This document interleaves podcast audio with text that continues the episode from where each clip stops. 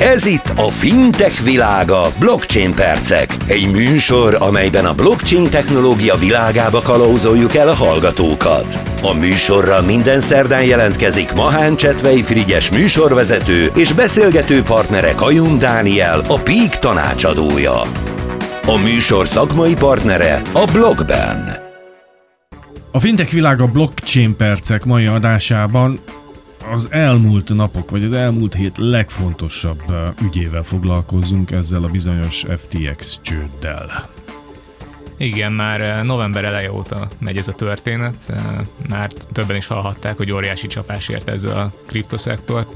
Már teljességgel kimondhatjuk, hogy bedőlt az egyik legnagyobb kriptotősde, az FTX Kiderült ugyanis, hogy egy 8 milliárd dolláros hiány van a könyvelésükben, lényegében a kriptotősde nem tudja kifizetni az ügyfeleit és a hitelezőit. 8 milliárd? 8 milliárd dollár, igen.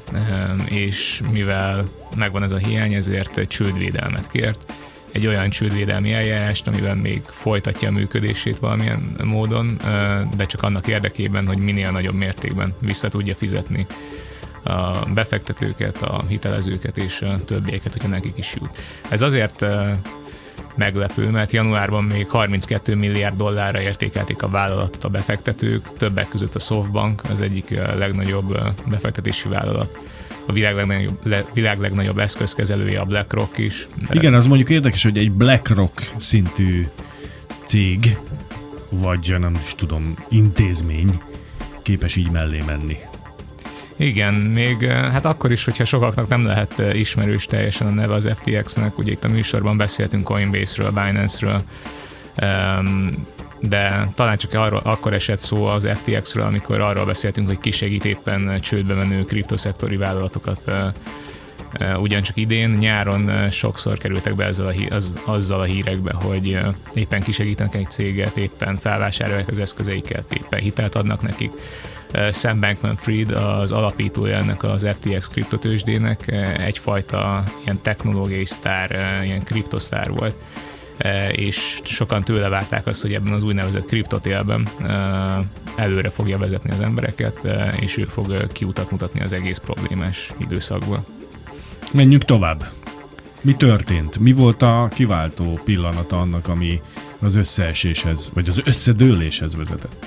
Hát talán, hogy kontextusba helyezzük, lehet, hogy vissza, visszamehetnénk egy kicsit az időben. Nehéz eldönteni, hogy honnan kezdjük. Beszéljünk talán először Sam Bankman-Friedről. 25 évesen tört be a köztudatba az Alameda Research nevezetű cégével. Ki az ember? Tehát azoknak, akik nem tudják, hogy ki volt a fent nevesített úri ember. Igen, Sam Bankman-Fried, ő az FTX-nek, az, ennek a kriptotősdének az alapítója és a vezérigazgatója mármint volt vezérigazgatója, azóta már lemondott a botrány, botrány közepén, de lényegében ő Forbes címlapon is megszerepelt, is, is megjelent, nagyon sokat vártak tőle az emberek, politikai ambíciója is, is volt, volt, igen.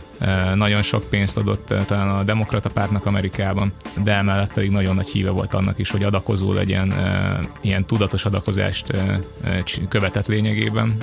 Az akart, azzal akart a legtöbb pozitívat behozni a világba, hogy maximalizálta a saját vagyonát, hogy azt majd továbbadja másoknak erre egy ilyen rendszert is kiépített. Ez kiderült, hogy jól nézett ki, lehet, hogy valamennyire követték is, de egyébként pedig azért maga is sokat profitált ebből az egészből, nem adott el mindent.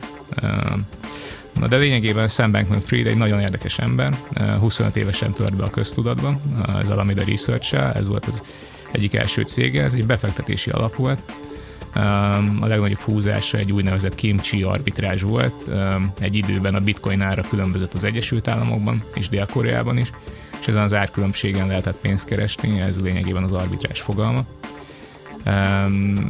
Persze vannak akadályok, hogy miért nem, miért nem sikerül az egyeseknek, vannak tranzakciós díjak, vannak szabályozási akadályok, de uh, Sam Bankman-Friednek ez sikerült, szép lassan elkezdett növekedni a cége, és egyre nagyobb fogadásokat kötött a piacon.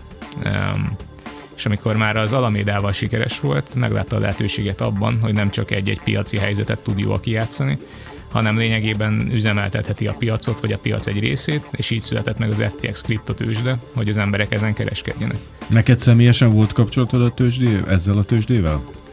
Nem Vagy igazán. csak analizálgattad, nézegetted? Csak nézegettem, nem igazán volt vele személyes kapcsolatom, és sokan is ezt mondják, hogy most, hogy így bebukott az egész, nem is értik, hogy hogyan nőhetett legalábbis a médiában ekkorára, mert a legtöbben ugye, amiket említettünk, Binance-t használnak a legtöbben, és Coinbase pedig, Coinbase pedig azok, akik valamilyen fajta biztonságot szeretnének, mert ugye egy tőzsdén cégről van szó. De az FTX még egy másik névvel, Crypto.com-mal nagyon nyomatta magát marketingen keresztül, sportstadionokat neveztek el utánuk. Szóval minden megtettek azért, hogy az emberek szem előtt legyenek de egyébként még az FTX-be, FTX-be a Binance is beszállt, még 100 millió dollárt fizettek 20% részesedésért, amikor indult a kriptotősde, és ez később 2 milliárd dollár értékben adták csak vissza az alapítóknak. És ennek egy része egyébként egy FTT nevű tokenben lett kifizetve. Ez az FTX-nek egy saját tokenje, egy kriptovalutája végül is, ami ami az értékét abból kapja, hogyha jól megy az FT, FTX-nek, akkor feljebb megy az FTT értéke is, mert a bevételeik függvényében visszavásárolnak. Ez azért lesz fontos, mert a, a Binance is nagyban hozzájárult ahhoz, hogy bedölt az egész, um, egész FTX kriptotősde az egyik érdekes aspektusa, és ilyen borulátó aspektusa az egész történetnek, hogy az Alameda Research volt az egyik legjelentősebb kereskedő az FTX kriptotőzsdén. Tehát Sam Bankman-Fried, az alapító, akiről beszéltünk, ő két cégét, a két cégét nagyon összekötötte, az egyik cége volt a másik cégnek a legnagyobb ügyfele így amikor mondjuk egy felhasználó az ügyletén pénzt veszített, akkor annak, akkor annak nagy valószínűséggel a másik oldalán az Alameda állt, mert annyit kereskedett, és akkor az Alameda nyert ebből, profitált ebből. A jogos kritikákat általában azzal tudta le a vezetőség, hogy nincs kapcsolat a két cég között, és egyébként is elengedhetetlen, hogy kereskedjen ez a másik cég a platformon likviditási szempontból. Az évek szépen múltak egyébként, miután az FTX-et megalapították, Sam Bankman-Fried ugye kriptosztár lett, bőkező adakozó, most visszatekintve előbukkannak mindenféle hírek, hogy alkalmi amfetamin használó volt, alkalmazottainak is gyakran mondta, hogy mennyivel könnyebb kábítószerrel dolgozni, mert nem akarnak aludni, valamint egy ilyen 300 millió vagy 200 millió dollárról szóló tárgyaláson nyilvánosan videójátékozott a befektetők előtt, amit akkor még annak tudtak be, hogy mekkora zseni tud videójátékozni is egy ilyen nagy tárgyalásnál. Most viszont látjuk, hogy mit csinál az ember, videójátékozik egy nagy tárgyalás során. A kontextus itt meg az egész embernek a meglátása sokat számít. Na de a lényeg, hogy az FTX egy óriási kriptotősdévé nőtte ki magát, az Alameda Research pedig folytatta a befektetési tevékenységét. Idén viszont több ügylettel is erősen mellé nyúlt az Alameda, Bankman-Fried első cége. A Reuters értesülései szerint 4 milliárd dollárnyi eszközt pumpált Bankman-Fried ebbe a cégbe a veszteségek miatt, hogy vissza tudják fizetni a hitelezőket és ebben a pénzinjekcióban eh, FTT tokenek és egyéb részvények is voltak. A baj, az igazán nagy baj viszont az, hogy elvileg az ügyfelek pénzének egy részébe is belenyúlt Bankman-Fried, azt, amit, azt, amit az emberek felraktak a saját úgymond tárcákba, a saját felhasználójukba, hogy azzal a kriptovalutát keressenek, abból vette el magának, hogy a másik, másik cégét tudja pénzelni. Ez klasszikusnak tűnő piramis. Igen.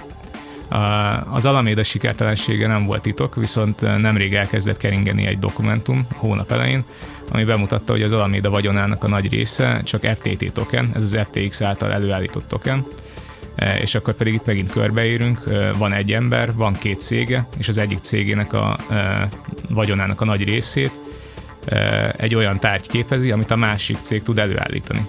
Tehát lényegében a levegőből csinált vagyont, és az emberek elkezdtek aggódni, Eh, hogy az FTX és az FTT ökoszisztémája is nagyban függ az instabil Alameda-tól, és az Alameda is nagyban függ az FTX-től. Eh, így elindult a pánik-eladás, és a Binance is úgy döntött, hogy eh, eladja az FTT tokenjeit, ugye beszéltünk a felvásárlásról, és lényegében megrohamozták az emberek, milliárdokat vettek ki a platformról, amit nem tudott egyszerűen az FTX lekövetni. Nem volt elég pénzük erre, nem volt elég likviditásuk, és természetesen még hozzá is nyúltak ügyfélvagyonokhoz. Tehát, hogyha akarták, se tudták volna visszafizetni, így muszáj volt bejelenteni ezt a csődöt. És a csőd hullámai között van egy magyar áldozat is. Igen, van egy magyar áldozat is, ez az Inlock, ez egy kriptovaluta platform, Ők a közleményük szerint mindent időben igyekeztek elintézni, hogy sikerüljön az ügyfeleik vagyonát stabilizálni. Ezt kriptovaluta átváltásokkal tették volna. Viszont amikor elkezdtek likvidálni néhány eszközt, akkor a partner, akit ezzel, akit ezzel megbíztak, a pénzt az FTX kriptotősdén tartotta. Ennek az egész nagy káosznak a közepén, ami egy nagyon-nagyon rossz lépés volt, hogy szépen fogalmazzunk, és az Inlock ügyfeleinek 7 millió dollárja ragadva az FTX kriptotősdén, amit most szinte lehetetlen visszaszerezni. Ugye két opció van, két opciót vázolt fel az Inlock, ez a magyar hátterű cég, vagy vagy megpróbálják jogi útra terelni a dolgot, de itt nem tudjuk, hogy az FTX-től nagyon nagy valószínűséggel semmit sem fognak viszont látni. Partnernél már nem tudjuk, hogy milyen helyzet, milyen megállapodás volt. A másik opció pedig az, hogy a piacon kockázati tőkét akarnak bevonni, tehát keresnek egy nagy befektető céget, aki hajlandó lenne 7 millió dollárt adni az inloknak, hogy azt majd vissza tudják adni az ügyfeleiknek Eh, viszont itt pedig az a kérdés természetesen, hogy eh, melyik befektető szeretne 7 millió dollárt adni csak arra, hogy eh, visszafizesse az ügyfeleit egy cég, és ne fejlesztésekre fordítsa a pénzt, ne, ne pedig olyan, olyan projektek, projektekbe kezdjen, amivel még értékesebb lesz a cég, még értékesebb lesz a befektetés mondjuk. Dani, én szeretnélek felhívni arra, hogy egy-két hét múlva beszéljünk arról, hogy hol tartanak a hullámokat, amelyeket vetett ez az ügy, mert most csak analizáltuk az első pillanatot, és aztán szerintem nagyon érdekes lehet, hogy ez az egész hogy zajlik tovább, és aztán mit von le ebből a piac, mit von le majd a, a jog, és, és egyáltalán merre lesz tovább, hogy a kriptotősdék, ennek a kriptotősdének a helyét például átveszi el valamelyik nagyobb cég. Úgyhogy én most nagyon szépen köszönöm, hogy itt voltál, jövő héten találkozunk, és szép hetet neked. Szép hetet! Ez volt a Fintech világa. Blockchain percek mai adása a blogben támogatásával. Visszahallgatható a fintech.hu hírportálon, a rádió műsorok fül alatt, illetve a műsor Spotify csatornáján, ahol az összes korábbi felvétel is elérhető. Amennyiben kérdésük vagy témajavaslatuk van, írjanak nekünk a fintech.hu-n, a kapcsolatok menüpontban megtalálják elérhetőségeinket. Köszönjük, hogy ma is velünk tartottak!